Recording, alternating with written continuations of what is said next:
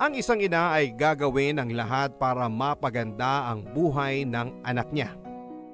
Wala itong hinahangad na ibang masama para sa anak niya. Ang mga plano niya sa buhay, lahat ay para sa ikagaganda ng kinabukasan ng anak niya. Pero paano nga ba kung ang tanging nakikita ng isang ina na paraan para maging maganda ang kinabukasan niya ay sa maling paraan? Itutuloy pa rin ba niya kahit alam niya na hindi na ito maganda? Sa lahat ng ina, hanggang saan ang kaya mong gawin para mapaganda ang buhay ng sarili mong anak? Hanggang saan ka idadala ng pangarap mong mapabuti siya? Kahit na alam mong kakapit ka sa planong hindi maganda. Alamin natin ang kwentong ibinahagi sa atin ng ating kabarangay na si Rubina isang anak na binenta ng kanyang sariling ina. Paano nga ba siya binenta? Alamin natin yan sa mga kwento ng pag-ibig, buhay at pag-asa sa Barangay Love Stories. Dear Papa Dudut, Siguro mahigit 30 minuto na akong nakaupo sa gilid ng CR namin. Nakasuot ng magarang bathrobe habang hinahayaan kong tumulo ang hindi ko napunasang buhok sa aking suot. Naiinitan ako pero hindi ko pa rin magawang tumayo para lumabas ng CR na yon. Alam ko may nag-aabang sa akin sa labas ng pinto ng CR. Nakahiga marahil sa aming kama habang nanonood ng TV. Tumayo ako nang maramdaman kong ang ngawit sa aking mga paa Tinungo ko ang salamin at pinagmasdan ang aking sarili. Hinawi ko ang basang buhok ko. Pinagmasdang mabuti ang aking maputlang mukha. Walang kahit na anong bahid ng kolorete sa mukha. Maganda ako. Yun din ang sabi ng lahat ng nakakasalamuha ko. Matangos ang aking ilong, malalim ang aking mga bilugang mata, at may biloy ako sa kanang pisngi. Kulay malabnaw na kape ang aking mga mata na mas lalong pinaganda ng aking mahahabang pilik mata na nakuha ko raw sa aking ama na hindi ko nakilala. Maganda ang pangako papadudot, ang panganglaging sinasabi ng mga kakilala ko na pwedeng pang modelo pero hindi ko yon nagamit para doon. Dahil nagamit ko yon ang pangangyon para mapa sa akin ng lalaking naghihintay sa labas ng CR na ito. Nakahiga marahil habang nanonood ng TV. Habang naghihintay na lumabas ako. Napabuntong hininga ako. Bakit ko nga ba ginagamit ang kagandahan ko sa ganitong buhay? Sandali lang. Mali na sisihin ko ang sarili ko dito dahil Sarili kong nanay ang dahilan papadudod kung bakit ako nasa ganitong sitwasyon. Sandali lang. Pumayag ako eh. Kaya ang ibig sabihin lamang nito ay pareho kami ng nanay ko na mali sa sitwasyong ito. Muli akong napabuntong hininga papadudot. Lumapit ako sa pintuan para buksan na yon pero hindi ko ginawa. Nilapit ko ang aking kanang tenga sa pintuan at pinakinggang mabuti kung ano ang ginagawa ng taong nasa kwarto. Baka sakaling mahagip ng pandinig ko kung ano ang ginagawa niya bukod marahil sa pagkakahiga at panonood ng TV. Nang wala akong halos marinig ay ipinihit ko na ang doorknob para mailuwa na ako ng CR papunta sa kwarto at doon ay nakita ko ang lalaking nasa kama habang nakaharap sa telebisyon na nakamute. Hindi niya ata ako napansing lumabas na ng CR dahil nakatuon ang buong atensyon niya sa kanyang cellphone. Halatang may kausap. Ayoko nang alamin kung sino yon. Dahan-dahan ako papadudot na lumapit sa kanya at kung hindi pa ako naupo sa gilid ng kama ay hindi niya mapapansin na nandun ako. Ngumiti ito sa akin. Ngumiti ako pabalik sa kanya at matipid lang. Ngiting alanganin. Ngiting gusto kong bawiin dahil hindi ako masaya sa sitwasyon na meron ako pero wala na akong magagawa dahil nandito na ako. Hinawakan nito ang aking kamay at inangat at saka hinalikan habang nakatitig pa rin sa akin. Umiwas ako ng tingin. Memoryado ko na ang mukha niya. Sa tagal na naming nagsasama. Oo, Papa Dudut. Nagsasama kami Papa Dudut pero hindi ako ang asawa ng lalaking ito. Siya si Antonio. 56 years old at isang may kayang negosyante na nakilala ko kung saan ako ibinenta ng nanay ko. Oo, ibinenta ako ng nanay ko. Ako si Rubina at ipapakilala ko sa inyo ang bentahang naganap sa pagitan namin ng inakong si Dina.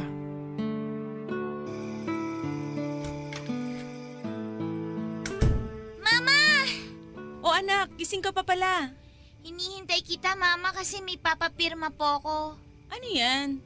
Binigay po ng teacher ko, bigay daw po ng principal. Ano to? Sabi ng teacher ko, maniningil daw yung school para sa hindi ko pa nababayaran. Ano ba yun, Mama? Ah, hayaan mo na to anak. Ganito na lang. Bukas, ibabalik mo to sa teacher mo at sasabihin mo na nawala ako. Magsisinungaling po ako, Mama? Di ba bad yun? Ay hindi, hindi anak. Pero yun po yung turo sa school, bad ang magsinungaling. Hindi anak, maniwala ka sa akin. Kailangan mo lang kasi itong gawin, okay? Naintindihan mo? Bakit ko po kailangan gawin, Mama? Kasi anak, kasi anak, marami pang gagawin si mama, kaya hindi ako makakapunta ngayon sa school mo. Para bayaran yung utang sa school, Mama? Oo, tama. Yun yun. Wala na po ba tayong pera, Mama? Hindi naman sa wala. Pero ano eh, ah, madami kasing binayaran si mama ng utang natin sa ibang tao. Ganun po ba, Mama? Kawawa naman po tayo. Ay hindi anak, huwag kang maaawa sa nangyayari sa atin kasi nakakaraos naman tayo kahit papano. Kaya ang gagawin mo bukas, sasabihin mo sa teacher mo na wala ako at ang kasama mo lang sa bahay ay si Ate Lucy na kapitbahay natin. Okay ba? Sige po, Mama. At sabihin mo na rin na pasensya na kung wala pang may aabot si mama. Sana maintindihan nila. Sige po, Mama. Magpapalit lang ako ng damit at maghuhugas ng kamay. Tapos tara na sa kwarto para matulog, ha?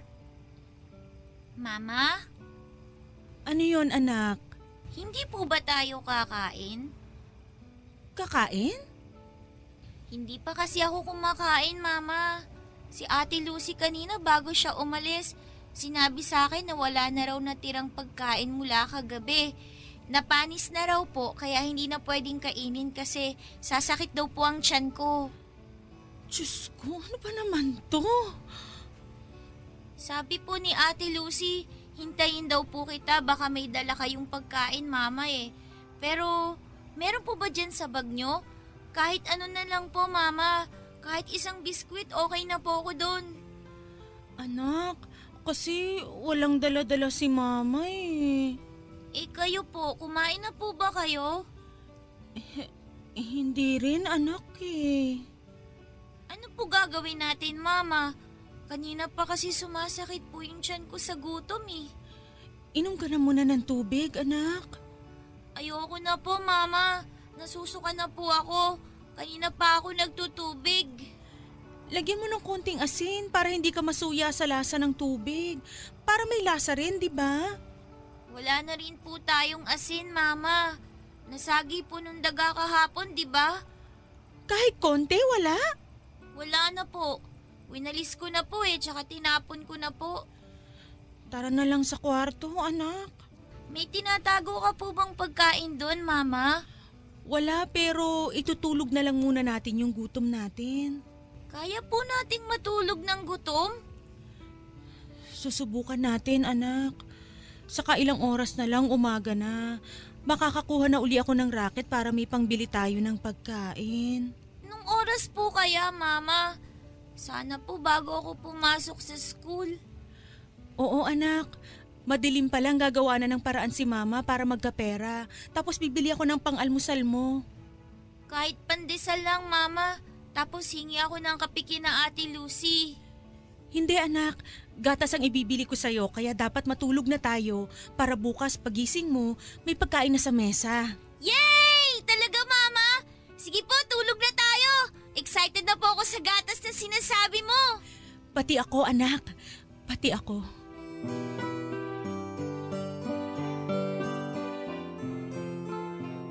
Bata pa lamang ako ay alam kong mahirap na kami ng nanay ko. Nasanay ako na laging itinutulog na lamang ang gutom. Nasanay ako sa lasa ng sardinas na tutubigan para dumami at lalagyan na lamang ng asin kapag nasobrahan sa tubig. Nasanay na rin ang sikmura kong kumain ng mga panis na ulam na hinihingi ng aking nanay sa kapitbahay.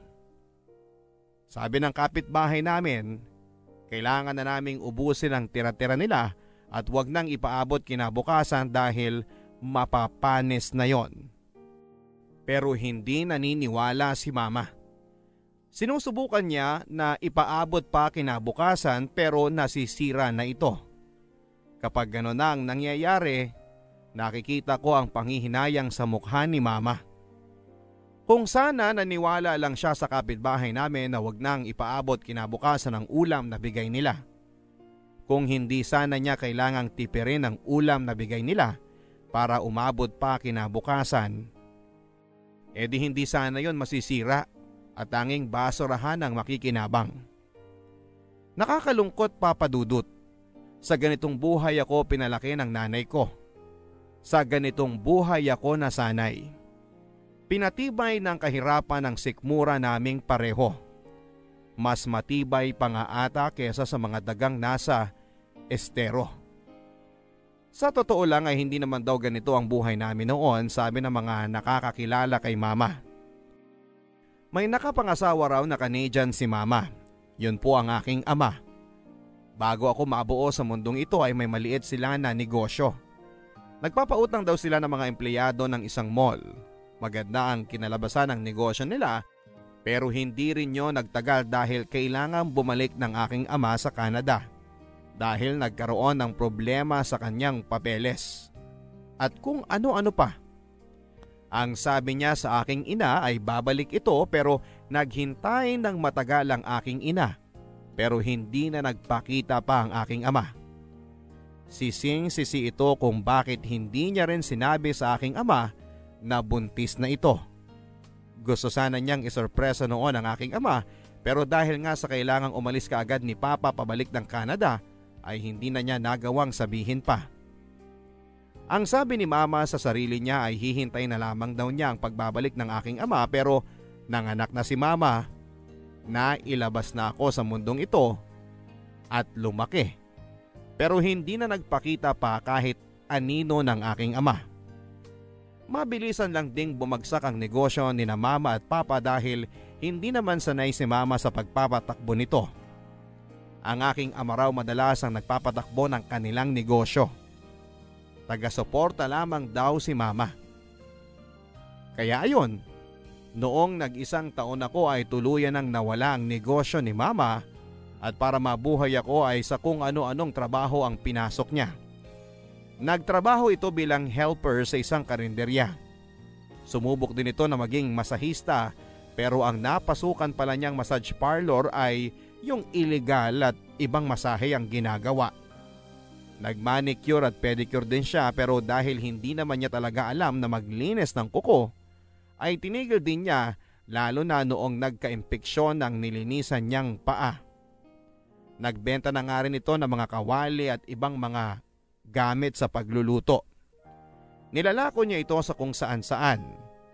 Bitbit niya ang mga ito habang bitbit pa ako sa kalagitnaan ng tirik na araw. Maraming naaawa kay mama noon kaya naman may mga nakukuha si mama na pera mula sa kung kani-kanino na nakikita kami. Kaya naisip niya na mamalimos na lamang kasama ako. Sa una ay gumagana yon pero nang tumagal Lalo na nang lumaki na ako ay kailangan na rin niyang tumigil dahil hindi na naniniwala ang taong mahirap siya. Lalo na kapag nakikita ako. Dahil nga may dugong Canadian ako ay lumaki akong mistisa at matangos ang ilong. Kaya walang naniniwala na anak ako ng mahirap. Na anak ako ng pulubi. Sa paglaki ko ay marami pa akong natunghayang trabaho ng mama ko. Bilib na bilib ako noon sa kanya dahil kahit na ano ang pasukin niya, masiguro lang na makakain kami dalawang beses sa isang araw. Masiguro lang na makakapag-aral pa ako. Masiguro lamang na mabuhay ako. Ganyan ako kamahal ng mama ko. Sa murang edad ay ramdam ko na ang pagmamahal niya at ramdam ko ang hirap niya na buhayin ako. Kaya pangako ko noon sa sarili ko paglaki ko, natutulong ako sa nanay ko. Gagawin ko rin ang lahat para masuklian ang ginawa niya para sa akin mula pagkabata hanggang sa pagtanda. Hinding hindi ko siya pababayaan at sisiguraduhin ko na bibigyan ko siya ng mas magandang buhay. Yung buhay na hindi na niya kailangang maghirap. Gumising ng napakaaga para makipagsapalaran sa labas. Yung buhay na makakatulog siya anumang oras niya piliin at hindi siya gagambalain ng pag-iisip kung saan siya susunod na kukuha ng pera para may pangkain kami. Ayoko nang makita si mama na naghihirap. Pinagdarasal ko araw-araw na sana ay lumaki na ako kaagad para legal ko nang matulungan si mama sa paghahanap buhay. Hindi ko na kasi masikmurang makita siyang unti-unting nagiging manipis ang katawan dahil sa kahirapan at sa pagod. Gusto ko siyang makitang malusog dahil never ko siyang nakitang ganito. Gusto kong magkalaman ang kanyang humpak na mga pisngi. Gusto kong mawala ang mga itim sa ilalim ng kanyang mga mata. Ayoko nang maramdaman ang buto-buto niyang mga kamay at likuran. Gusto kong makita siyang hindi maputla. Gusto kong makita siyang may kulay tulad ng ibang nanay na masigla sa buhay. Gusto kong maging maayos ang buhay ng aking ina bago mahuli ang lahat dahil para sa akin. Si mama ang buhay ko at ang dahilan kung bakit nandito pa ako sa mundo.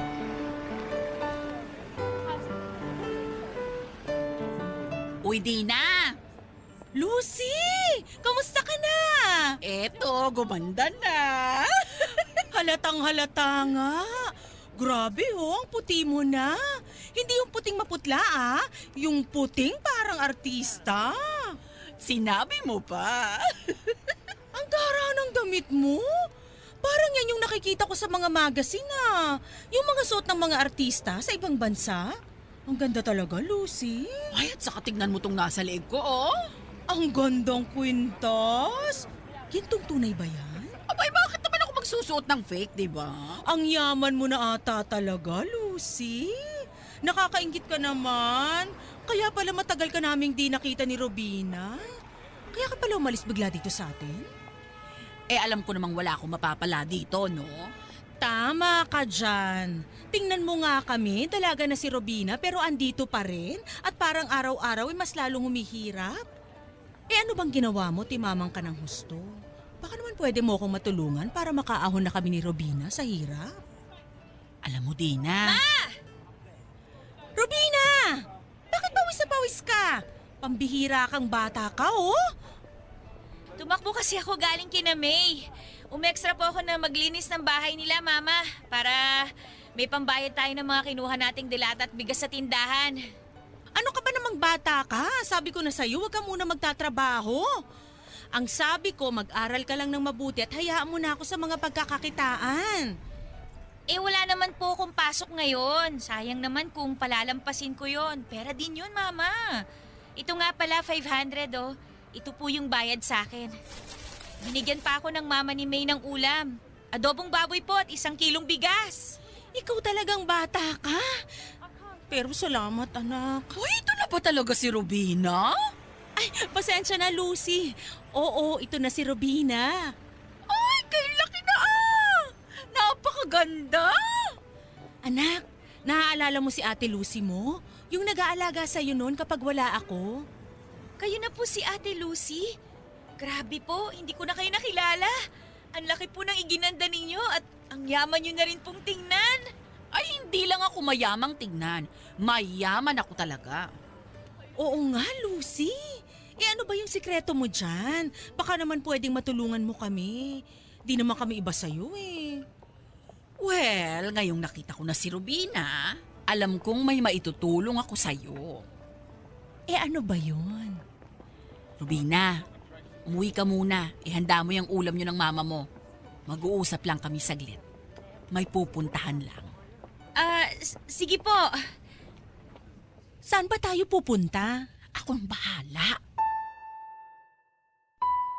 Hindi ko nalaman kung saan nagpunta sina Mama at Ate Lucy noon. Hindi ko rin alam kung ano ang pinag-usapan nila. Basta ang alam ko lang ay pamadaling araw na nang nakabalik si Mama. Nagising pa ako noon at pinaghanda ko siya ng makakain pero ang sabi niya ay wala daw siyang gana. Sinubukan ko makipagkwentuhan sa kanya pero tumanggi ito. Hinawakan pa nga nito ang mukha ko at saka pinagmasdang mabuti. Paulit-ulit niyang sinasabi na ang ganda-ganda ko. Mabuti na nga lang daw at nakuha ko ang itsura ng aking ama at hindi sa kanya na walang kahit na anong ganda sa katawan. Naninibago ako sa mga sinasabi ni mama. Hindi ko alam kung dahil kaya ito sa naging pag-uusap nila ni Ate Lucy. Nahiya naman akong tanungin kung ano nga ba ang pinag-usapan nila kasi alam kong ayaw na ayaw ni mama na nakikisawsaw ako sa usapang matatanda. Kaya hinayaan ko na lang. Sa paglipas nga ng mga araw at buwan, napapansin ko ang panay ang pag-aalaga sa akin ni mama. Inaalagaan naman niya ako dati pero triple ngayon na akala mo ay isa pa rin akong sanggol. Binilhan ako nito ng mga lotion, make-up at bagong damit. Ang sabi ko ay wag na niyang gawin yon dahil sayang lamang ang pera. Ang sabi niya ay may extra naman daw siyang kinita kaya okay lang. Para daw maranasan ko ang ibang nararanasan ng mga nagdadalaga.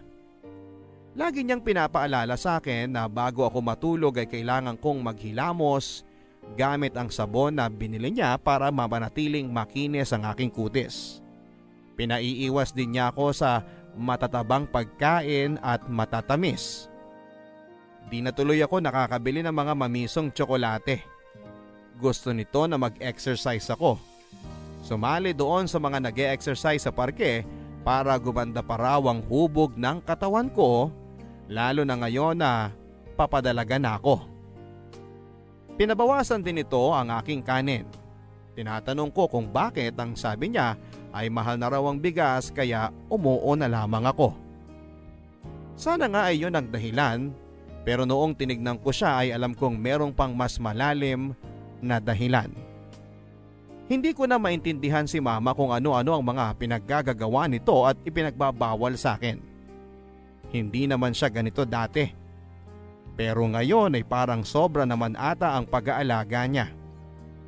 Kapag nga nagkakasugat ako dahil sa pagkamot ko dahil sa kagat ng lamok at ibang insekto ay bigla na lamang itong magagalit.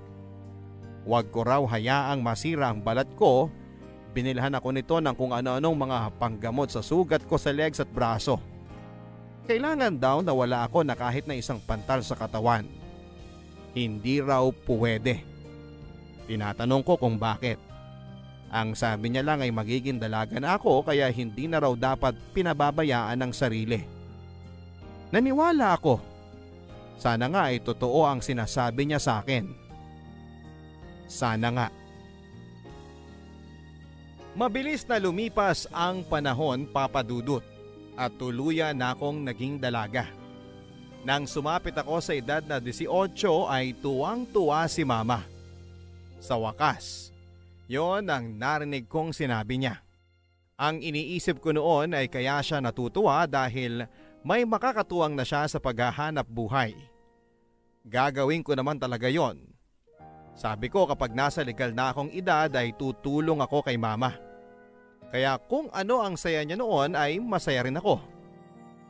Marami na akong plano noon at para matuloy ko ang kolehiyo ko ay magtatrabaho ako sa isang fast food. Uso naman yun ngayon Part-time lang na trabaho tapos kapag weekends ay magiging kahera na ako doon sa karinderyang malapit sa amin. Nakausap ko noon ang may-ari at pumayag naman siya. Hindi ko pa nasasabi ang plano ko noon kay mama. Gusto ko kasi siyang sorpresahin at kahit konti pa lang ang maitutulong ko kay mama pero at least mababawasan na ng konti ang pasanin nito sa hirap sa araw-araw. Isang gabi habang inaayos ko ang resume ko na ipapasa ko sa mga fast food na bala kong pagtrabahuhan ay dumating si mama at maraming daladala. Nilapag nito yon sa mesa at isa-isang nilabas at ipinakita niya sa akin. Tatlong napakagandang bestida na maiksi, dalawang heels at makeup. Meron din itong pabangong nilabas. Tinatanong ko kung para kanino yon at ang sinabi ni mama ay para daw sa akin lahat ng yon. Nagtaka ako at tinanong ko kung para saan ang mga yon. Ang sabi niya sa akin ay gagamitin ko raw yon sa mga lakad namin. Tinatanong ko kung anong lakad ang sinasabi niya. Pero umiling lamang ito at malalaman ko rin daw. Tinatanong ko kung saan ito kumuha ng pera para mabili lahat ng mga yon. May kamahalan yon at alam kong hindi niya kakayaning bumili noon base sa kinikita ni mama sa pang-araw-araw. Pero ngumiti lamang ito at sinabi sa akin na bigay lahat yon ni Ate Lucy. Lumang damit daw ng kanyang anak na dalaga. Mas matanda lang yon ng limang taon sa akin. Naalala ko pa kung sino siya. Tinatanong ko yung pabango at makeup at doon ay sumagot si mama na inutang daw niya yon sa kakilala niya na nagbebenta noon. Two gives naman daw kaya kayang-kaya niyang bayaran. Napailing na lamang ako at saka tinuloy ang pag-aayos ng resume at nang mapansin niyo ni mama ay pinatigil niya ako. Hindi ko raw kailangang gawin yon. Nalilito ako sa mga sinasabi at inaakto niya pero hindi na ako nagtanong pa. Pinatayo niya ako at pinapunta ng CR para maghilamos at maglinis na ng katawan. After noon ay sinabi niya sa akin na matulog na ako dahil marami pa kaming gagawin kinabukasan. Akma kong tatanggi dahil bukas ko balak maghanap ng trabaho pero hindi ko na nagawa pang magsalita dahil tinulak na ako ng marahan ni mama papunta sa CR para makapaghilamos na at masimulan ko na ang pagpapahinga. Sa kagustuhan nga ni mama ay sumama ako sa kanya isang Sabado ng gabi. Pinasuot nito sa akin ang damit na bigay ni Ate Lucy. Hapit na hapit yon sa aking katawan. Hindi ako sanay na ganon kaya naiirita ako pero nakita ko kay mama na tuwang tuwa siya. Hinayaan ko na lang. Pinasuot naman sa akin ito ang kulay itim na heels. Sobrang tangkad at halos mabuwal na ako sa unang pagkakasuot ko pa lamang. Hindi talaga ako sanay sa ganito. Sinabi ko naman yon kay mama. Sanay ako sa t-shirt at maong at sandals pero sadyang mapilit si mama kaya wala din akong nagawa. Halos isang araw ako nitong pinaglakad-lakad sa buong bahay gamit ang heels para masanay daw ako. Nakailang tapilok ako noon pero hindi ako pinatitigil ni mama hanggat hindi ako nasasanay sa suot kong heels at nang makita nitong maayos na akong maglakad ay pinaupo ako nito sa harapan ng tukador na may salamin at tinulungan na mag-makeup. Nakailang bura kami sa mukha ko. Namumula na ang balat ko sa mukha sa kakakuskos ng panyong basa kapag nagkakamali kami sa pagpahid sa binili niyang makeup. Tumagal siguro kami ng dalawang oras bago kami natapos. Pinagmasdan niya ang mukha ko. Kitang kita ko ang pinaghalong saya at lungkot sa kanyang mga mata. Hindi ko mawari kung alin doon ang mas nangingibabaw. Hindi ko na rin inalam pa. Nang makita niyang maayos ako ay hinila na ako nito palabas para pumunta sa sinasabi niyang lugar kung saan daw sila nagpunta ni Ate Lucy. Dinala ko ni mama sa isang mamahaling hotel. Hindi ko alam kung paano siya nakapasok doon. Kung paano kami pinapasok. Basta may binulong lang si mama doon sa isang lalaki at hinayaan na kaming tumambay doon sa isang bar. Umorder si mama ng alak pero hindi yon pinagalaw sa akin. Display lang daw. Nagtataka na ako noon talaga kay mama pero hindi ko alam kung bakit hindi ko magawang magtanong sa kanya. Matapos ang ilang minuto ay iniwan ako nito sa bar. Ang sabi niya ay wag daw akong aalis doon. Pinigilan ko ito pero sabi niya isa o dalawang oras lang daw siyang lalayo sa akin. Tinatanong ko siya kung bakit pero ayaw nitong magsalita. Basta hinawakan lang nito ang braso ko at tumingin sa akin. Mabilis na itong umalis. Nagtungo ito sa dulo ng hotel kung saan ay natatanaw pa rin niya ako. Hindi ko alam ang gagawin ko noon. Hindi ko alam kung paano palilipasin ang dalawang oras na sinasabi ni mama na hindi alam kung ano ang susunod na mangyayari. Hanggang sa natapos nga ang dalawang oras na yon at nakita kong lumapit sa akin si mama. Habang nasa biyahe kami ay tahimik si mama at halata ang lungkot at galit. Hindi ko alam kung bakit. Mahirap nang tanungin sa ganong sitwasyon. Sana bukas ay sabihin na nito sa akin ang kadahilanan kung bakit kami tumambay sa hotel na yon habang suot ang maiksing damit at mataas na heels habang punong-puno ng kolorete ang mukha ko. Paulit-ulit kaming bumabalik sa hotel na yon papadudot. Paulit-ulit kaming nag-aayos bago pumunta doon. Paulit-ulit kaming tumatambay at umuorder ng alak na sa huli ay hindi ko rin naman iniinom at paulit-ulit din kaming umuuwi ng walang nangyayari. Ewan ko ba sa nanay ko kung bakit hindi pa ito napapagod. Nakikita ko naman na halos mawala na siya ng pag-asa pero sige pa rin siya ng sige. Paulit-ulit ako nagtatanong sa kanya kung bakit ba kailangan naming tumambay doon sa hotel na yon. Pero paulit-ulit na iiling lang ang sagot nito sa akin na sa huli ay kinapaguran ko na ring tanungin siya. Bahala na si mama kung ano man ang plano niya kung bakit kami laging nandon.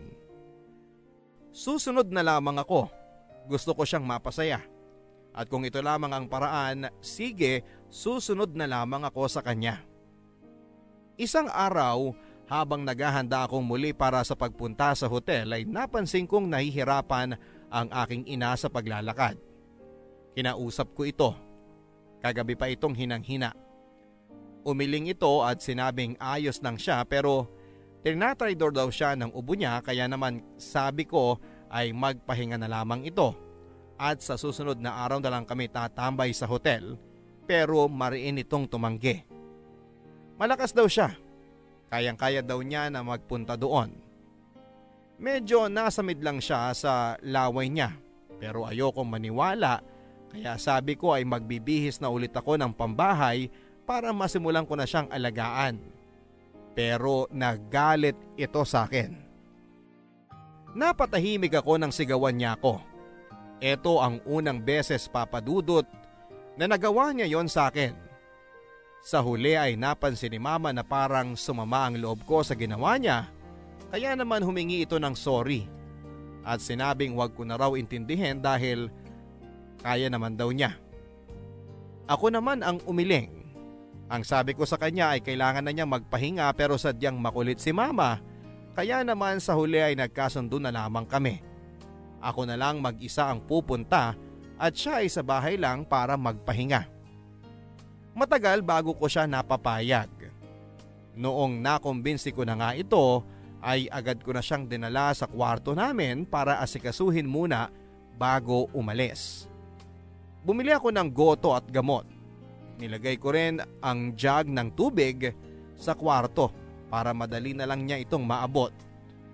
Siniguro ko na maayos siya bago ako umalis ng bahay at nang magpaalam ako sa kanya ay sinabi nito na sana ay may magbigay ng number sa akin. Number? Anong number yon? Hindi na ako nagtanong pa sa kanya at tumango na lamang ako at umalis na. Pahapon na nang makarating ako sa hotel. Maraming tao noon. May gathering daw kasi ng mga negosyante sa isang district. Napatango na lamang ako. Naupo ako sa bar at umorder ng alak. Nilapag ko lang yon sa harapan ko at panayang tingin ko sa malaking orasan sa aking kaliwa. Gusto ko nang hilahin ng oras para makauwi na ako. Masyado akong nag-aalala kay mama. Kailangan ko na siyang maalagaan. Mas gusto ko nang gawin yon kesa tumambay dito at hindi alam ang dahilan kung bakit ako nandito. Nang lumipas na ang dalawang oras tulad ng dati ay akmang aalis na ako. Pero bigla ay kinalabit ako ng isang lalaki. Napalingon ako. Isang lalaking naka-Amerikana. Mga edad 50 na. Maputi ito at makikita mo sa kanyang itsura na gwapo ito nung kabataan niya.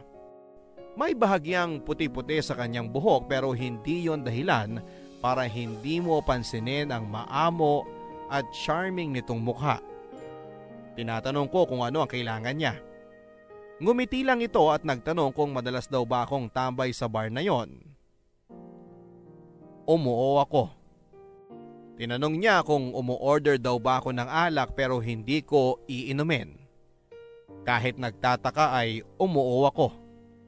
Hindi ko siya kilala pero parang alam na alam niya ang ginagawa ko sa hotel na yon sa araw-araw. Ngumiti ito sa akin at pagkatapos ay nilabas ang kanyang wallet. Kumuha ng isang calling card at inabot niya sa akin. Siya raw si Antonio at yon ang number niya. Napakunot noo ako. Nagpaalam na ito sa akin habang ako naman ay naiwang nakatanga. Ano yun? Para saan ang calling card na yon?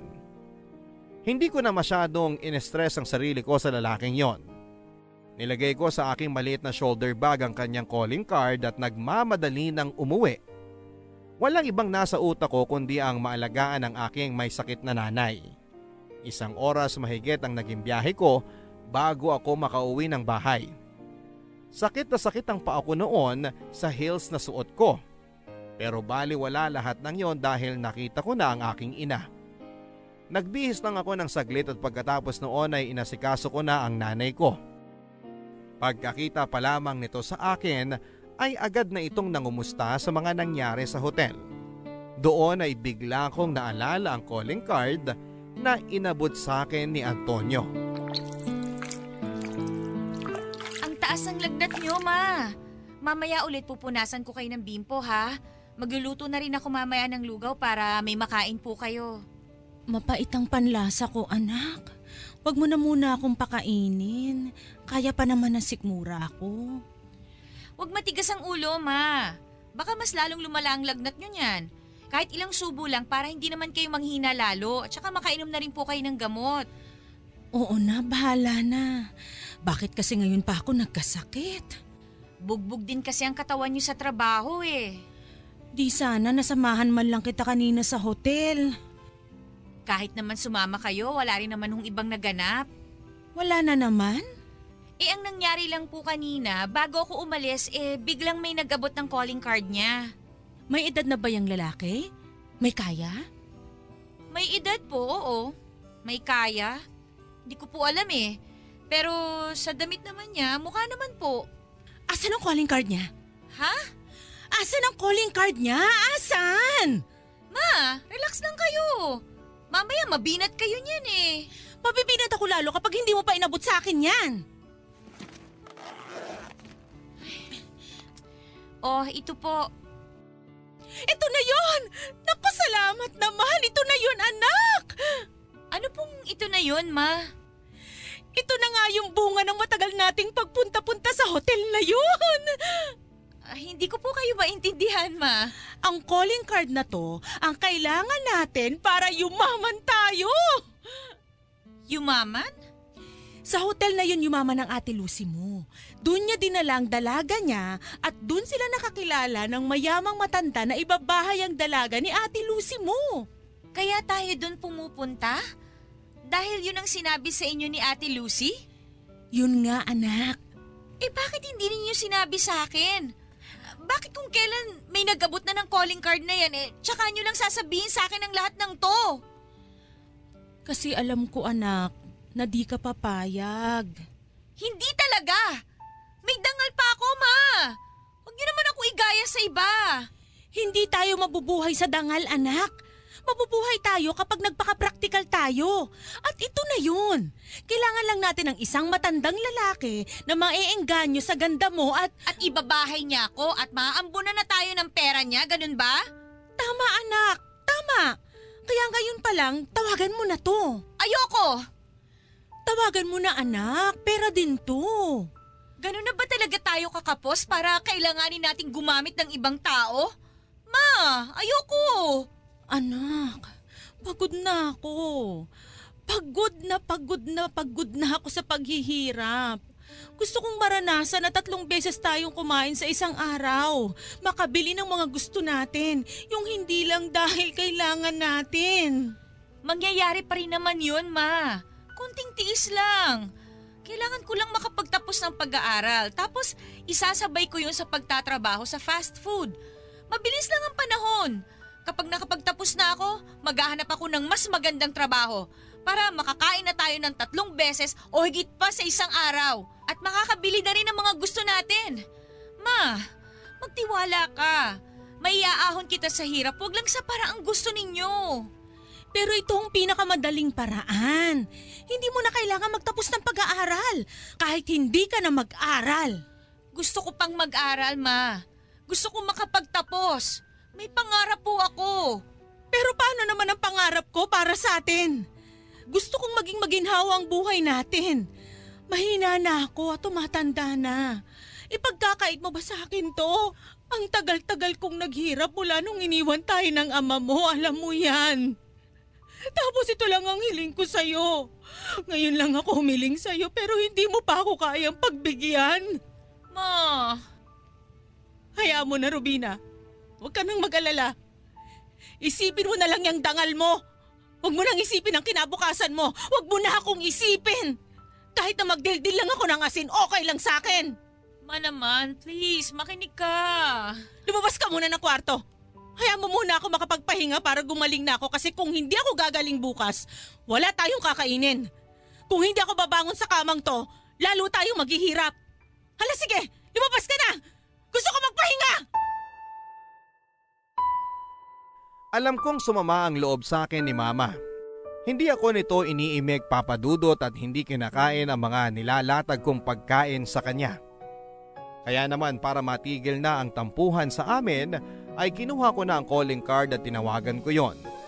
Pero hindi ako ang kumausap dahil hindi ko alam kung paano sisimulan.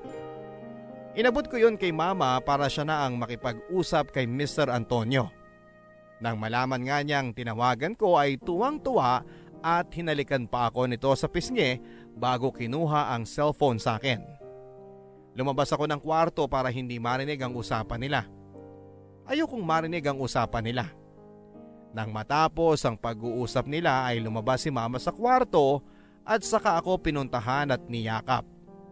Maghanda na raw ako at bibili kami ng bagong damit at imimit namin si Mr. Antonio.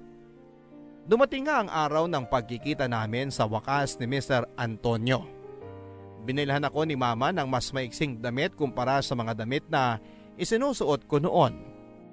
Mas lalo akong hindi naging komportable sa suot kong yon. Kinakabahan ako noon pero si mama excited naman. Habang pinagmamasdan ako ni mama ay hindi ko maiwasang isipin na sarili kong nanay ay ilalako ako. Akala ko ay sa TV lang yon nangyayari. Pero pati pala sa totoong buhay. Nang dumating na sa wakas si Mr. Antonio ay sinalubong na kaagad siya ni mama na akala mo ay matagal na niya itong kilala. Tuwang-tuwa itong kinausap si Mr. Antonio habang ang lalaking ito naman ay panayang sulyap sa akin. Nag-usap muna silang sandali at hindi ako makarelate sa mga pinag-uusapan nila. At nang sa wakas ay matapos na sila ay ako naman ang hinarap nila. Eto na yon. Dumating na ang kinakatakutan ko. Anak, ito nga si Mr. Antonio. Nabanggit niya sa akin minsan na sobrang gandang-ganda raw siya sa'yo. Salamat po, Mr. Antonio. Antonio na lang at wag mo na akong pinupo. Tumatanda ako lalo eh. Salamat, Antonio. Yan! Mas magandang ang pakinggan, anak. Nasabi na ba sa'yo ng mama mo ang plano namin para sa'yo? Hindi pa. Mr. Antonio, may pahapyaw pa lang kaming usapan nung nalaman ko na binigay mo nga ang calling card mo sa kanya nung nakaraan. Good. At least ngayon, di ka na masyadong mabibigla sa mga malalaman mo at mangyayari. Ah, ano po ba yung mangyayari? Gusto ko pong malaman. Yan naman tayo sa po eh. Ay nako. So, Dina, sino ba ang maunang magsabi sa kanya? Ako ba o ikaw? Mukhang mas kailangan ako na lang, Mr. Antonio. Ah, anak, Robina, ganito kasi yon. Itutuloy ko lang at mas ipapaliwanag pa sa'yo yung gagawin natin, ha? Yes, ma. May nakahanda ng kwarto para sa inyo ngayong gabi, anak. Kaming dalawa lang? Yes, anak. Kayong dalawa lang. Ma, bakit? Kasi yun yung napag-usapan, anak. Ready ka na ba? Hindi. Hindi. Anak, nandito na tayo. Huwag mo naman akong ipahiya, please. Dito natin malalaman kung makakatikim na tayo ng ginawa. Ah, Mr. Antonio, ready na siya. Papakapehin ko muna siya. Ah, mukhang kinakabahan eh. Kung di pa naman siya handa, eh pwede namang sa ibang araw na lang. Ay, hindi, hindi. Ngayon na natin simulan. Sayang naman yung binayad sa kwarto. Di ba, anak? Di ba, anak? Opo, mama. Okay, good. Wait lang ha. Sagutin ko lang tong client ko. Umorder lang kayo ng umorder dyan. Ako nang bahala. Panyero! Anak, ano ba naman yan? Napag-usapan na natin to, di ba? Walang lugar ang pag-iinarte mo. Binibigla niyo naman ako, May. Ganun talaga. Huwag ka nang magulat sa mga susunod pa. Basta makinig ka na lang sa akin at umoo sa lahat. Nasimulan na natin to, huwag na tayong aatras. Malapit na tayo sa ginhawa. Ma, baka naman... Kung iniisip mong umatras, mabuti pang magkalimutan na tayong dalawa. Ayoko nang walang isang salita. Pumayag ka na sa usapang to. Gawin mo ang lahat ng gustong ipagawa ni Antonio sa'yo oras na makapasok ka na sa kwarto nyo. Pero ma... Wala nang pero-pero. Sumunod ka na lang. At sumunod nga ako sa gusto ni mama. Nang ganap ng dumilim sa labas ay nagpaalam na si mama para umuwi na. Marami pa raw itong lilinisin sa bahay. Tumingin ito ng malalim sa akin bago nagpaalam at lumabas ng hotel na yon.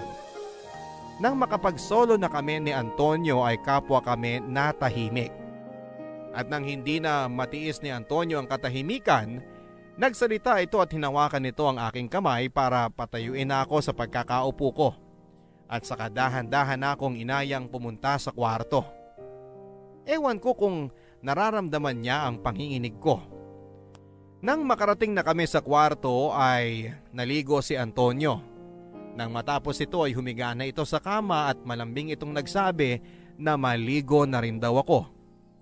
Sumunod ako papadudot. Natagalan ako sa paliligo. Kung hindi ito kumatok sa pinto ay hindi pa ako lalabas. Nang makalabas na ako suot ang isang puting robe ay ngumiti ito at dinala na ako sa kama. Nakahiga ako noon katabi niya. Tumingin ito sa akin at alam ko na ang balak niya. Pero hindi pa rin ako handa. Umiwas ako sa tingin sa kanya. Hinawakan niya ang balikat ko pero agad akong tumagilid para makaiwas sa mga susunod niyang gagawin. Napansin kong nadismaya siya. Sumubok itong yumaka pero agad kong iniwas ang katawan ko sa kanya. Hindi ko alam kung nasabi na ba ng nanay ko sa kanya na wala pa akong experience. Sana ay alam nito para maintindihan niya kung bakit ako alanganin sa mga nangyayari. Nang mahalata nito na wala akong interes na pumatol sa ginagawa niya sa akin, ay binuksan na lamang nito ang TV at saka nanood. Habang ako ay nagkunwaring natutulog para hindi na ako nito gambalain. Kinabukasan ay mag-isa na lamang ako sa kwarto at nag-iwan siya ng isang note sa mesa na nagsasabing sorry kung hindi pa raw ako handa. Ano ba namang katangahan yan, anak? Andun ka na pero wala ka pa rin talagang ginawa. Ma, kinabahan ako eh. Natakot ako. Kung humilata ka lang doon at hinayaan siya sa gusto niyang gawin sa'yo, edi sana may pera na tayo ngayon. Sorry, ma. May magagawa pa ba yung sorry mo? Malamang ngayon umatras na yon at naghanap na ng ibang babae. Ang tanga-tanga mo naman, anak eh. Bakit ka naman ganyan? Sabi ko naman sa inyo, ma, hindi ko gustong gawin yun eh. Pero kailangan mong gawin kasi ito na yung gusto natin. Ma, ikaw lang ang may gusto nito. Kailangan mo tong gustuhin dahil nakasalalay dito ang magandang future mo. Yun ang gusto mo, di ba? Magandang kinabukasan para sa atin? Gusto ko po yun pero hindi ko gusto yung paraan nyo, ma. At anong paraan ang naiisip mo? Mag-aral sa kolehiyo at magtrabaho ng sabay? Mas mabilis pang umasenso ang pagong kung yan ang plano mo. Wala naman pong masama kung susubukan natin eh. Kayo na rin ang nagsabi na matalino ako.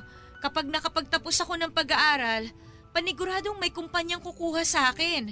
Walang masama kung ito yung plano, ma. Subukan natin. Pero wala ring masama kung subukan natin ang mas madali at mas mabilis na paraan para kumita. At yun nga ay ang patulan si Antonio? One night stand na may kapalit na pera? Higit pa sa one night stand, anak. Marami pang gagawin para makuha natin ang tiwala niya at magkapera tayo. Basta makinig ka lang. Ano bang mga plano niyo, ma? Hindi ko muna sasabihin sa iyo lahat para hindi nabubugbog ang utak mo sa takot. Sa ngayon tatawagan uli natin si Mr. Antonio para ma-schedule uli kayo sa hotel na yon at gawin mo ang lahat para di na maulit ang nangyari sa inyo nung nakaraan. Siguraduhin mo na mapapasaya mo siya at pagkatapos nun, saka tayo mag-uusap uli para sa susunod na gagawin. Muli kaming nagkasama ni Antonio sa hotel na yon, Papa Dudut, sa iisang kwarto. At hindi tulad doong nakaraan, ngayon ay may nangyari na sa amin. Ginawa lahat ni Antonio lahat ng magpapasaya sa kanya ng gabing yon at hindi ako pumalag. Hindi ako lumaban. Sinunod ko ang sinabi ng nanay ko. Matapos noon ay nakita ko naman na masayang masaya si Antonio.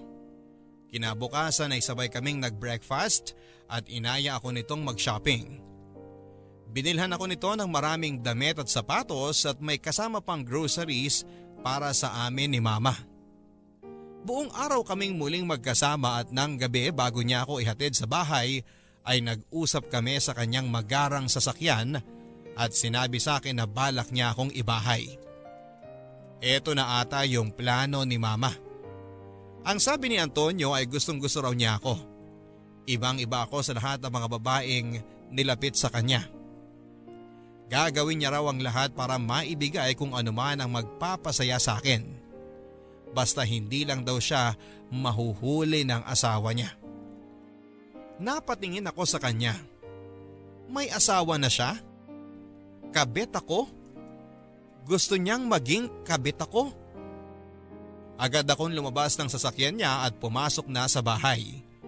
Hinanap ko si mama para kausapin siya.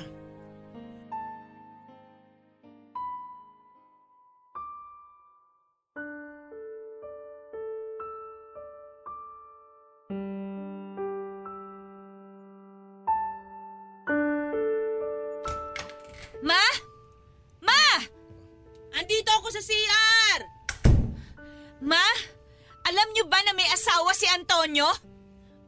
Oo. At hindi niyo man lang naisip na sabihin sa akin to? Eh nakalimutan ko siguro. Nakalimutan? O sinadya niyo para hindi ako umatras sa plano niyo? O siya siya, aaminin ko na. Sasabihin ko naman dapat sa iyo eh. Pero plano ko, pagkatapos ng may nangyari sa inyo na.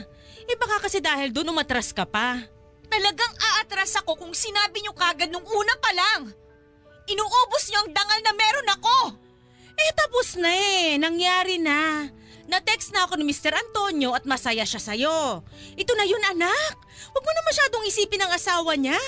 Ikaw na ang bagong nagpapasaya sa kanya. Nakakadiri ka, ma! Bakit mo ko ginaganito? Dahil para sa future mo to. Puro na lang kayo future ko! Oo, dahil para sa akin, yun ang pinakamahalaga.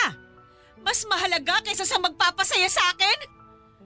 Magiging masaya ka kapag maayos ang future mo. Kailangan mo lang pagdaanan to. Maniwala ka anak. Wala akong ginawa na hindi para sa'yo. Lahat to para sa'yo. Makinig ka sa akin anak. Lahat to para sa'yo. Muli akong sumunod sa mga sinabi ni Mama. Nagkausap na ulit sila ni Antonio at wala pang isang linggo ay nilipat kami sa isang kondominium, malayo sa mismong tirahan ni Antonio. Wala kaming ibang bitbit kundi ang sarili namin. Ang sabi ni Antonio, lahat ng kailangan namin ay nando na. Magsabi lang daw kami kung may kulang pa para maipadala niya. Tuwang-tuwa si mama nang makita ang malaking condominium unit na ibinigay sa amin ni Antonio. Agad itong humiga sa kama at nang makontento na ay saka nagbukas ito ng ref. Mas lalo itong naging masaya nang makitang umaapaw sa lusog ang ref namin. Yun pa lang ang unang beses na nakita ko ang sagad na saya ng aking nanay. At kahit papaano ay naging masaya din ako. Hindi ba yun naman talaga ang pangarap ko? Ang makita siyang masaya habang iniaahon siya sa hirap. Tuwing weekends ay kasama ko si Antonio hanggang lunes ng umaga. Kapag andon si Antonio ay nagche-check-in naman si mama sa isang hotel na malapit lang sa kondominium para makapag-solo kami ni Antonio. Nakasanayan na namin ang ganong klase ng setup. Nakasanayan ko na ito. Nakasanayan ko nang maging kabit. Mabait naman si Antonio kaya naman hindi ako nahirapang pakisamahan siya sa totoo lang. Lagi itong nakikinig sa mga sinasabi ko at lahat ng gusto ko. Kahit hindi ko sabihin ay ibinibigay niya. Ang sabi niya ay gusto lang daw niyang maging masaya dahil gustong gusto niya ako. Kapag ganito na ang ginagawa at sinasabi niya ay medyo gumagaan na ang loob ko hanggang isang araw. Hindi ko na namalayan na nahuhulog na ako sa kanya. Pero alam kong dapat na hindi ako mahulog ng todo. Dahil nga sa kabit ako and at the end of the day ay uuwi pa rin ito sa asawa niya at maiiwan ulit ako na mag-isa. Kaya nga sinusulit ko na ang araw na kasama ko siya para maiparamdam na na-appreciate ko lahat ng ginagawa niya para sa amin ni mama. Pinagluluto, minamasahe, pinapakinggan at inaalagaan ko siya. Hindi dahil ito ang gusto ni mama. Kundi ito ang gusto ko Umalis na dahil si unti-unti nga ay nahuhulog na Kaalis ang loob po. ko sa kanya sa Pinagluto mo ba siya bago paglipas ng panahon.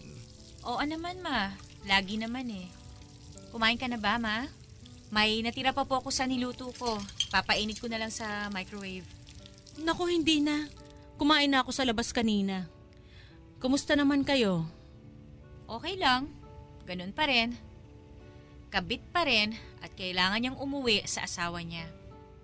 Eh bakit parang nasasaktan ka dyan? Kasi nasasaktan naman talaga ako, ma. Sino bang hindi, di ba? Kabit ako. Hanggang dun lang ako. Eh di magpabuntis ka. Ano? Alam mo, naisip ko lang ha.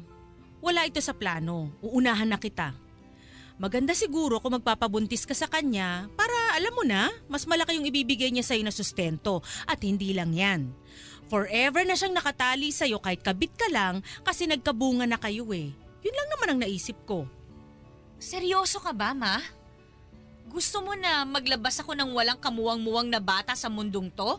Para makaranas ng hindi buong pamilya at pagmamahal? Seryoso ba kayo, ma? Eh wag ka namang magalit. Naisip ko lang naman yun. At least anak, alam mong di na siya kakawala sa'yo kasi may responsibilidad na siya sa'yo. At saka di ba pangarap niyang magkaanak talaga? Eh hindi yun mabigay sa kanya ng totoong asawa niya. At ano, ma? Ay, kapag nabigay mo yun sa kanya, baka ikaw na ang mahalin niya at hindi na ang asawa niya. Maibibigay na niya sa iyo ang atensyon at pagmamahal na kailangan mo kasi ikaw ang nakapagbigay sa kanya ng anak na pangarap niya. Pag-isipan mo ng mabuti, anak. At paano ang asawa niya? Eh wala na tayong pakialam doon. Ang gagawin lang natin ay ikaw ang pupwestong reyna ng buhay ni Antonio kapag nagkaanak ka na. Eh tsapwera na ang legal wife kapag gano'n na ang nangyari. Hindi ma, ayoko.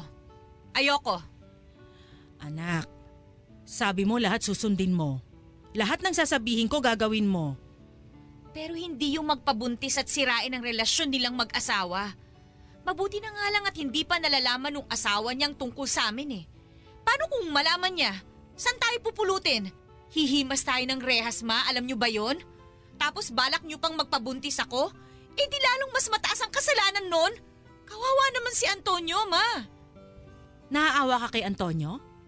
Concerned ka sa kanya? Hindi naman sa ganon, ma. Nahahalata na kita eh. Gusto mo siya, no? Tapos na ang usapan natin, ma. Gusto mo nga siya. Mahal mo siya. Kaya ayaw mo na siyang bigyan pa ng isang isasakit ng ulo niya. Magpapahinga na muna ako, ma. Huwag kang masyadong magpakalunod sa puso mo. Utak pa rin ang gamitin mo. Tandaan mo, kabit ka pa rin at hanggang dun lang yon.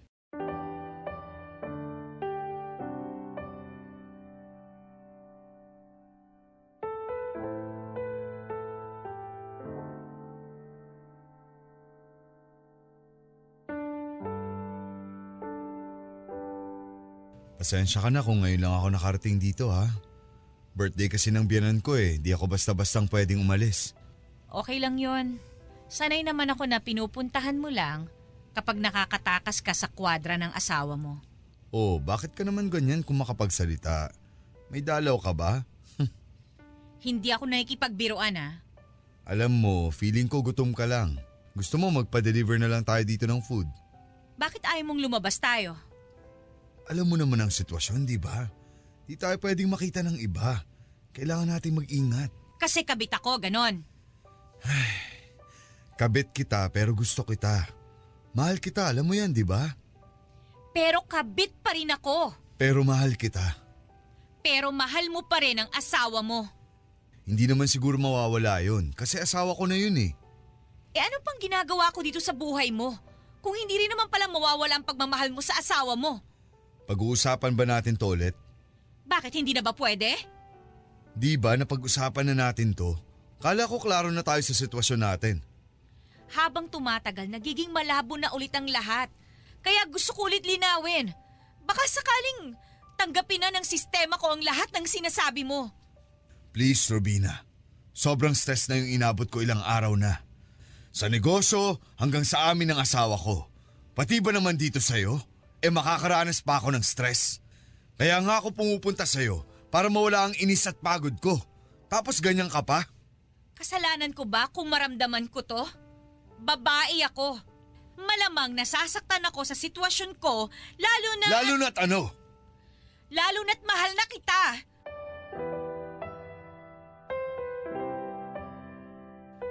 Mahal din naman kita. Pero hanggang kailan tayo magiging ganito? Dalawang taon mo na akong tinatago. Hanggang kailan ako makukontento sa ganito? Alam ko mahirap, Robina. Pero sana maintindihan mo na di ganun kadali ang inihiling mo. Hiwalayan mo ang asawa mo. Ano? Ang sabi ko, hiwalayan mo ang asawa mo. Klaro na ba sa pandinig mo? Alam mong hindi ko pwedeng gawin yun, di ba? Kasi ano? Kasi, alam mo naman na nakasalalay ang sustento ko sa inyo ng nanay mo sa negosyo ng asawa ko. Eh di magtatrabaho tayong pareho. Magsisimula ulit tayo. Sanay na ako sa hirap. Kayang-kaya ko na yon, huwag ka mag-alala. Pero ako hindi sanay. Hindi ako sanay sa hirap, Rubina. Kaya sorry kung hindi ko kayang ibigay sa iyo ang hiling mo. Umalis ka na. Ha? Hayaan mo muna akong mapag-isa.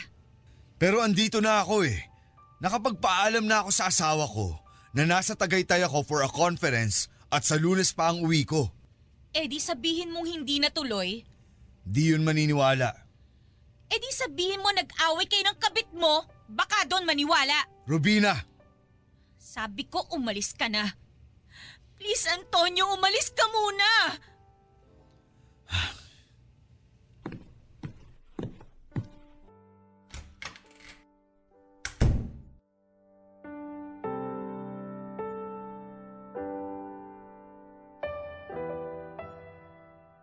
Pagkasara na pagkasara ng pintuan ay umiyak ako ng todo. Sobrang sama ng loob na pinaghalong hiya at inis ang naramdaman ko ng mga oras na yon. Kung dati ay tanggap ko na ang pagiging kabit pero ngayon ay parang hindi na. Lalo na nang napatunayan ko talaga na may nararamdaman ako para kay Antonio.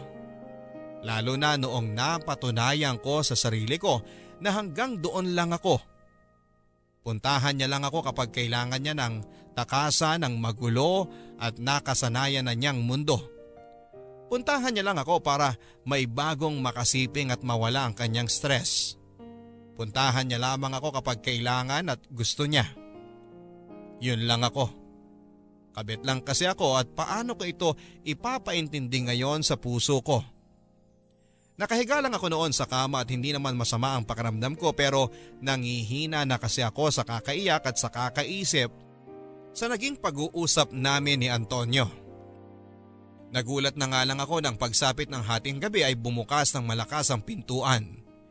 Lumabas ako para tignan yon at nakita ko si mama na galit na galit na nilapitan ako at sinalubong ng malakas na sampal. Boba! Sa utak mo? Nasisira ka na ba talaga ng tuktok? Ma, ano bang... Tinawagan ako ni Antonio at sinabi niyang pinag-usapan yung dalawa. Hindi ka na ba talaga nahiya sa mga pinagsasasabi mo, Robina? Hindi na ba talaga?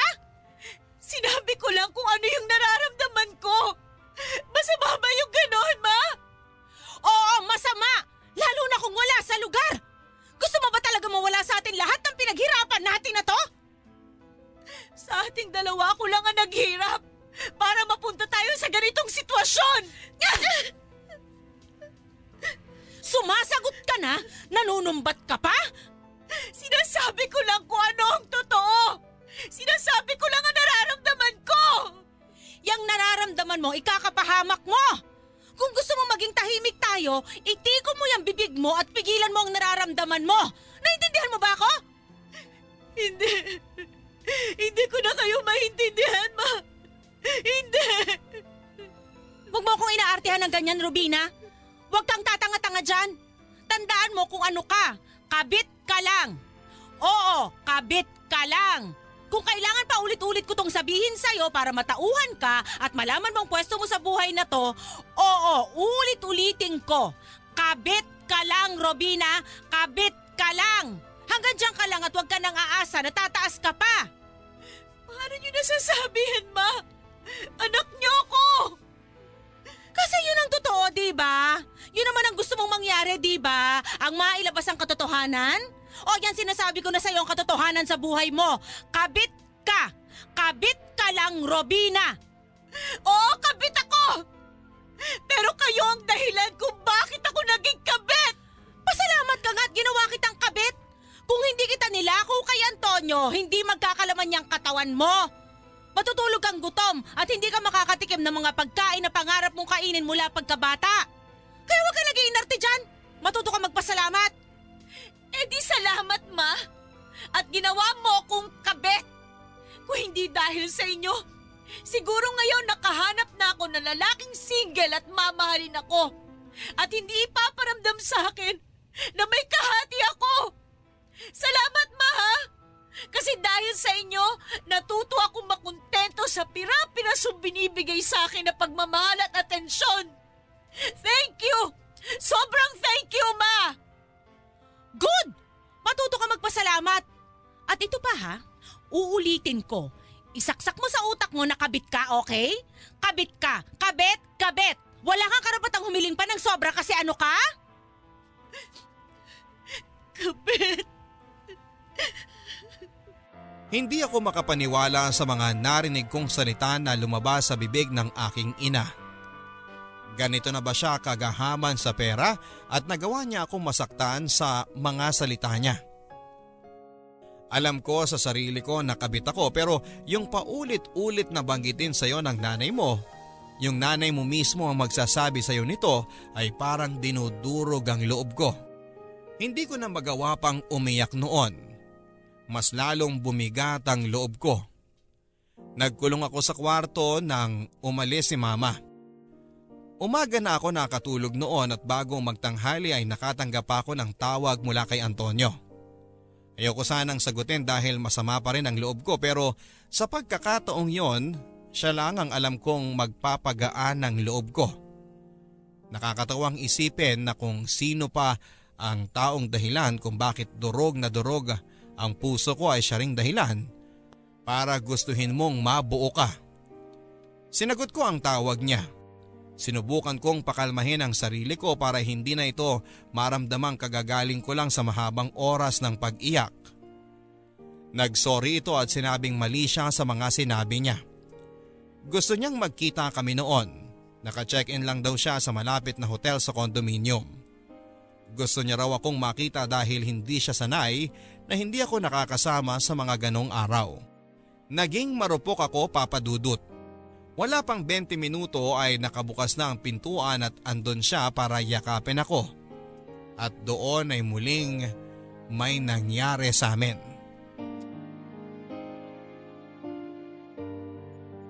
Para ipakilala sa akin na talagang mahal ako ni Antonio ay dinagdagan pa nito ang mga ibinibigay niyang alawan sa akin. Kasama na dyan syempre ang supplies namin sa condominium. At iba pang luho na hindi ko naman hiniling sa kanya pero ibinibigay pa rin niya sa akin. Dinagdagan din niya ang araw na magkasama kami. Imbis na dalawang araw lang ay naging tatlong araw na. Paminsan-minsan ay lumalabas na rin kami pero sa malayong malayong lugar para hindi kami makilala ng mga tao. Kontento na ako sa ganoon at sa tingin ko at least ay naipaparamdam pa rin sa akin ni Antonio na kahit kabit ako ay mahal pa rin ako nito. Natuwa naman si mama sa mga nangyayari at panay ang sabi nito na ituloy ko lang daw ang ganito. Iwasan ang away sa pagitan namin ni Antonio at itago na lamang ang nararamdaman ko para hindi na gumulo ang plano. Konting-konti na lang daw at mawawala na ang nararamdaman nito para sa asawa niya. Konting-konti na lang daw at mapupunta na sa akin ang lahat ng pagmamahal ni Antonio. Para akong robot na sunod ng sunod kay mama. Kahit sa totoo lang ay masama pa rin ang loob ko sa mga pinagsasabi nito sa akin noong mga nakaraan. Hinihintay ko na magsorry ito at bawiin lahat ng mga masasakit na sinabi niya sa akin pero wala ito sa sistema niya. Na para bang hindi nakaprogram sa kanyang katawan ang salitang sorry. Talagang pinaramdam pa rin niya sa akin na ako ang mali sa mga nangyari sa nakaraan. Na siya ang tama at dapat lang ako makinig sa kanya. Sa unang beses sa buhay ko ay namuhi ako bigla sa nanay ko. Sa paglipas ng mga araw, naging masaya at kontento na lamang ako sa mga nangyayari. Siguro nga ay natanggap ko na lamang na hanggang dito na lamang ako talaga. Mabubuhay ako bilang isang kabet at siguro ay oras na para tanggapin na habang kasama ko si Antonio. Habang mahal ko siya, ay mananatiling kalahati lang ang maibibigay nito sa akin dahil ang kalahati ay laging nasa asawa niya na kailangang araw-araw kong taguan. Ingatan at iwasan dahil kung hindi ay mawawala ang natitirang kalahati ng puso ni Antonio at ayaw kong mangyari yon. Dahil kahit kalahati lang yon, kailangan ko yon. Dahil doon lang ako nakakapit. Dahil doon lang ako pwedeng umasa. Sa kalahating pagmamahal ni Antonio para sa akin. Sandali lang!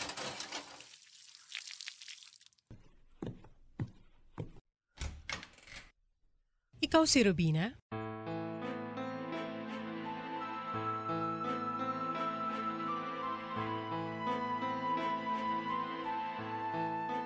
po, may kailangan po ba kayo? Pwedeng pumasok? Sino muna kayo at ano po ang kailangan ninyo? Maganda ang condo unit mo ha. Mukhang mamahalin. Sino ka ba? Eh, hindi kita pinapapasok kaya pwedeng lumabas ka na? Mamahalin din ang mga gamit dito. Uulitin ko. Lumabas ka na bago pa Bago ako... ka tumawag ng pulis? Hmm, Go! Tumawag ka na pero do it for me. Kasi ikaw ang ipakukulong ko dahil kinabit mo ang asawa ko. Ano? Oh, come on, Rubina. Sa tingin mo talaga yun, ay tatago nyo ng maayos ang relasyon nyo ng asawa kong si Antonio? Hindi ako tanga. Hindi ko alam ang sinasabi mo. Please, umalis ka na. Hindi mo alam. Hmm, Really? Again, hindi ako tanga para sabihan mo ng ganyang linya. Wala nga akong alam. Pwede ba maniwala ka na lang? Sa tingin mo susugod ako dito kung wala akong proof na kabit ka ng asawa ko?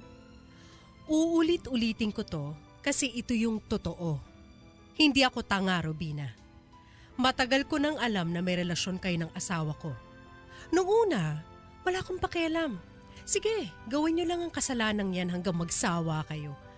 Pero siguro dahil sa sobrang nag enjoy na kayong dalawa na halos araw-araw na kayong magkasama eh, napapabayaan na niya ang negosyo namin. Oops, sorry mali. Negosyo ko.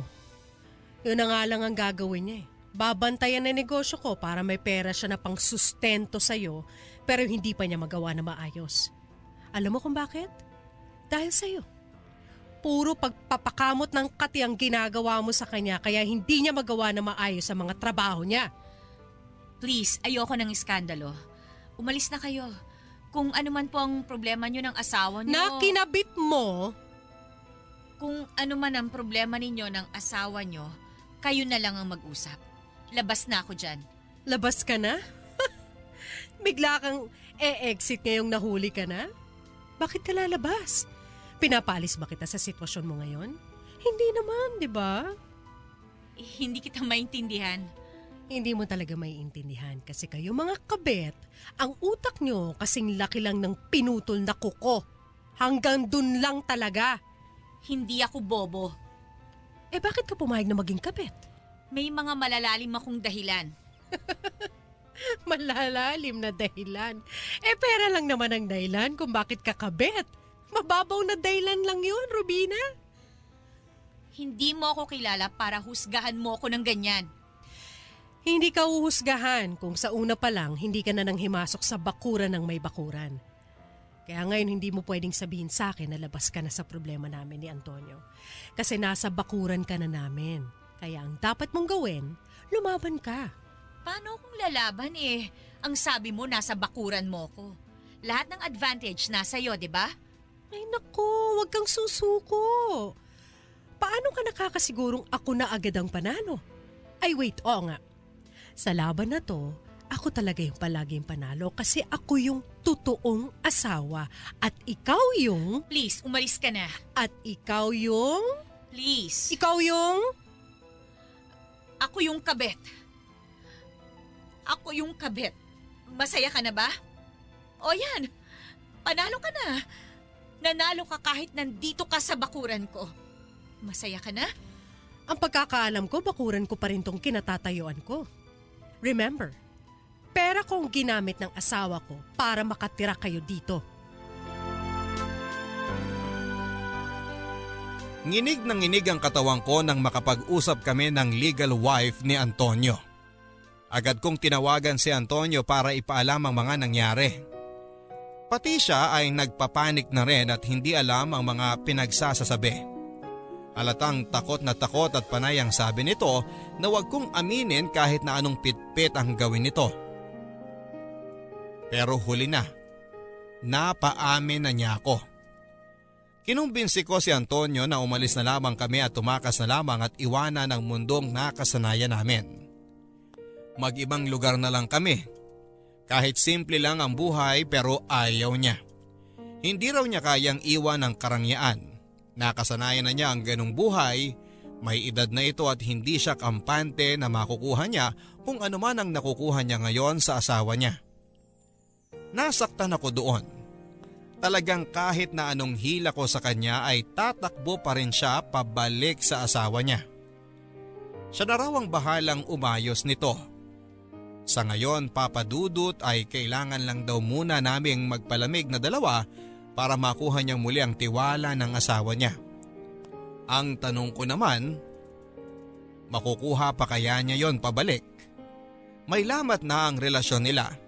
Imposibleng makabalik pa sila sa dati kahit na anong ayos niya. At paano ako? Mas lalo na ba niya akong itatago? Paano kung isang araw habang inaayos niya ang relasyon nilang mag-asawa ay ma-realize niya na kailangan na niya akong bitawan? Makakaya ko ba yon kung sakaling dumating ang araw na yon? Ang tanga-tanga mo talaga kahit kailan, Robina! Paano na to? Hindi ko naman ginusto na malaman ng asawa ni Antonio ang lahat. Alam niyo, nag-iingat kaming dalawa sa lahat ng ginagawa namin, ma. Kung nag-iingat kayo, eh bakit kayo nahuli? Ma, may pakiramdam din yung tao. Alam niya kung may ginagawang kalokohan ng asawa niya. Alam niyo yan. Babae kayo, dapat alam niyo yan. Huwag mo na akong nirarasonan dyan. Dapat tayong makaisip ng paraan para di kayo paghiwalayin ni Antonio. Ma, yan pa rin ba ang nasa isip niyo? Kailangan pa rin ba naming magsama talaga? Natural! Sayang ang pera! Nakakabwisit itong nangyayaring to ngayon. Malapit na tayo dun sa maayos na buhay eh. Magkakapera na sana tayo ng malaki eh. Kung di lang talaga kayo nahuli, di sana maayos pa rin ang lahat. Ma, pwede ba wala nang sisihan? Ayusin na lang natin to. Eh paano nga natin to maaayos? Eh hindi nga natin alam kung ano pang gagawin at hindi pa natin alam kung anong next move ng asawa niya. Inaya ko si Antonio na magpakalayo-layo na. Iiwan na namin ang buhay namin dito.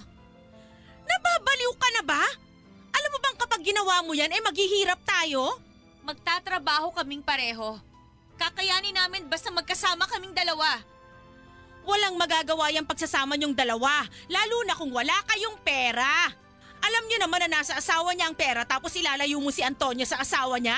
Eh anong gusto niyong gawin ko, ma?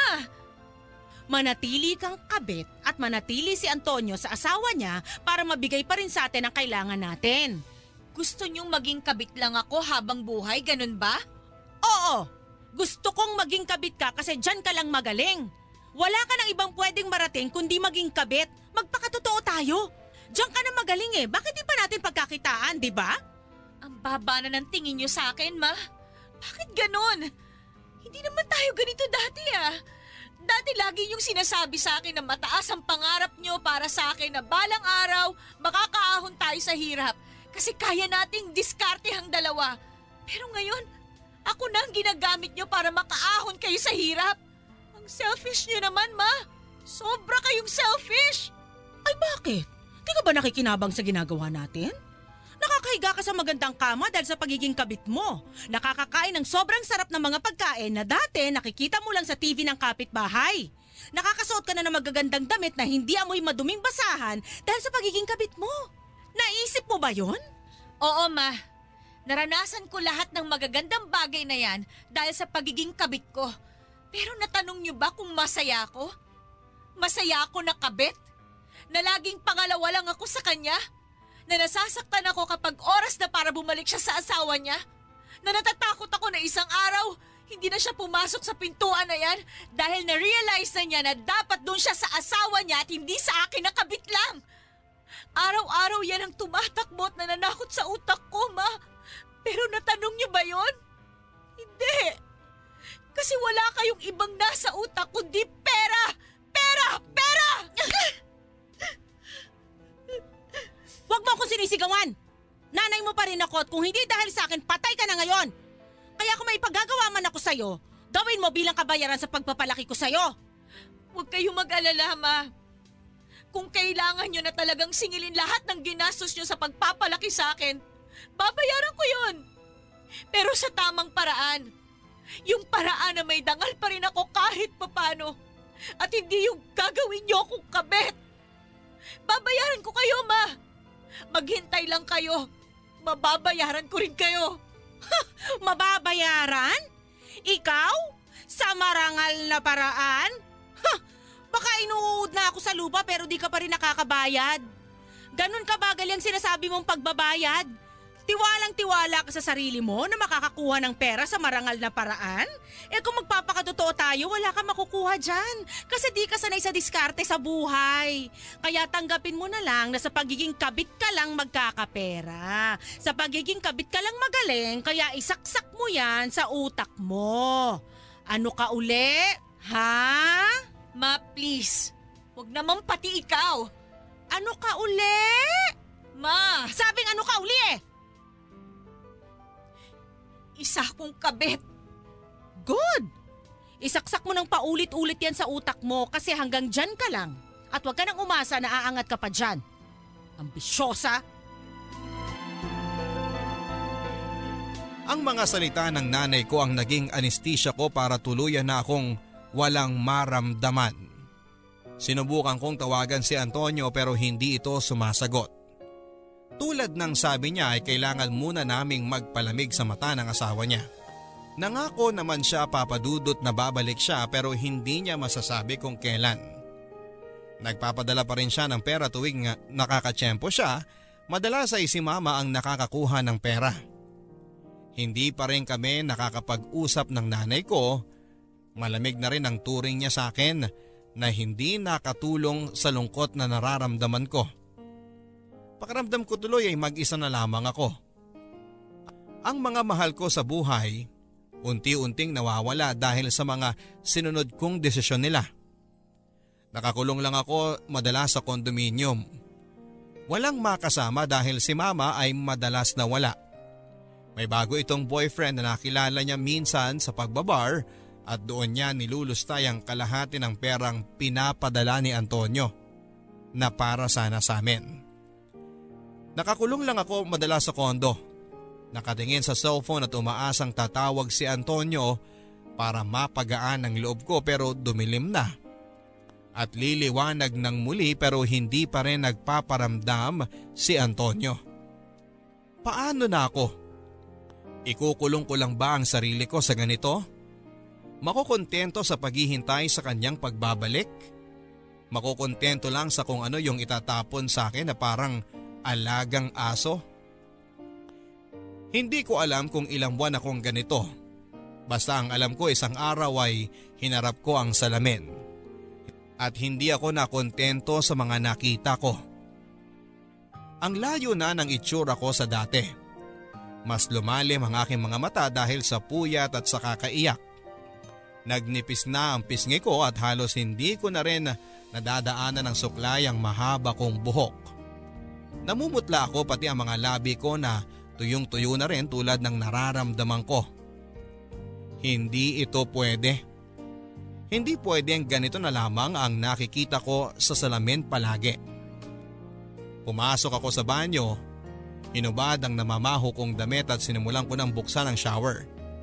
At hinayaang linisan nito ang katawan ko na matagal nang nababad sa dumi. Nang makontento ako ay lumabas na ako at saka dumiretso sa kwarto. Binuksan ang kabinet at hinanap ang pinapulang bestidang meron ako. Nahanap ko yon. Napangiti ako. Sinuot ko yon at saka pinagmasdan ang sarili ko sa malaking salamin. Napakaganda ko pa rin. Sinuklay ko ang aking, aking buhok at pinahira ng kolorete ang aking mukha. Makapal na makapal ang lipstick ang magdadala sa akin ngayon. Nang makontento na ako sa pinintahan kong mukha ay tinungo ko na ang lalagyan ng sapatos. Pinili ko papadudot ang pinakamataas na heels na meron ako. Kulay itim yon at bagay sa pulang bestida ko. Muli kong tinungo ang salamin sa aking kwarto. Napakaganda ko sa refleksyon ko. Bago ko umalis ay siniguro kong madadampian ang damit at balat ko ng mamahaling pabango na ibinili sa akin ni Antonio nang nagtungo ito sa ibang bansa. Napapikit ako habang ini-spray ko ito sa sarili ko. Nang makontento na ako ay kinuha ko na ang susi ng kondo at ang maliit na shoulder bag ko. Lumabas ako at nagabang ng taxi at nang makakuha na ako ng taxi ay nagpahatid na ako kung saan ay nagsimula ang lahat. Sa hotel kung saan kami unang nagkakilala ni Antonio. Sa hotel kung saan ay napatunayan ko kung saan lang ako magaling. Ang maging kabit. Tinungo ko ang bar at umorder ako ng alak pero hindi ko yon gagalawin. Titingin-tingin ako sa paligid at umaasang may makakapansin sa akin at lalapit. Para saan? Para maging kabit nila. Kasi doon lang naman ako magaling hindi ba? Ang maging kabit at wala na akong iaangat pa doon kasi yun naman ang sabi ng nanay ko. At pakiramdam ko ay tama siya. Hanggang doon lang ako. Napangiti na lamang ako habang iniisip yon. Kung sakaling hindi na babalik si Antonio, siguro naman ngayon ay kapag ginalingan ko ay makakahanap ulit ako ng bago. Yung magbibigay ng kalahati ng puso niya sa akin. Makukontento na ako sa ganon kasi yun lang naman dapat ang asahan ng isang kabit na katulad ko. Hindi ako dapat umasa ng buo dahil nang minsang umasa ako sa ganon ay nasaktan lang ako. Ako si Rubina kabit ako. Matututo akong maging masaya sa ganito kasi dito lang ako pwedeng magaling ang sabi ng nanay ko. Ang nanay ko na hanggang ngayon ay pangarap ko pa rin bigyan ng magandang buhay kasi yun ang pangarap ko mula noong bata pa ako. Ako si Robina. Sana maintindihan ninyo kung bakit ganito ang pinili kong mundo. Mga kapuso, kung ano ba talaga ang ibigay at itawag sa iyo ng mundo, yun na ang paniniwalaan mo? Hindi ba pwedeng maging ikaw yung taong pinili mong maging ikaw? Hindi ba pwedeng wag kang magpadikta sa mga sinasabi ng iba at sundin kung ano ang binubulong ng sarili mo? Maging ikaw, base sa nararamdaman mo. Sana Rubina, kung nakikinig ka man ay malaman mong suportado ka namin. Kung sakaling sa pagkakataong ito ay piliin mo na ang buhay na gusto mo at hindi ang sinasabi ng nanay mo. Naniniwala kami sa batang Rubina na nakatago dyan sa nakasaramong puso. Pakawalan mo siya para masabi niya kung ano ba talaga ang gusto niya para maging masaya ka. Siya ang totoong nakakaalam kung saan ka pwedeng maging maligaya. Palayain mo siya at maniwala ka, magiging masaya ka kung makikinig ka sa kanya.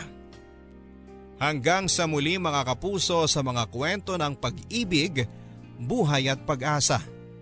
Ito po ang Barangay Love Stories.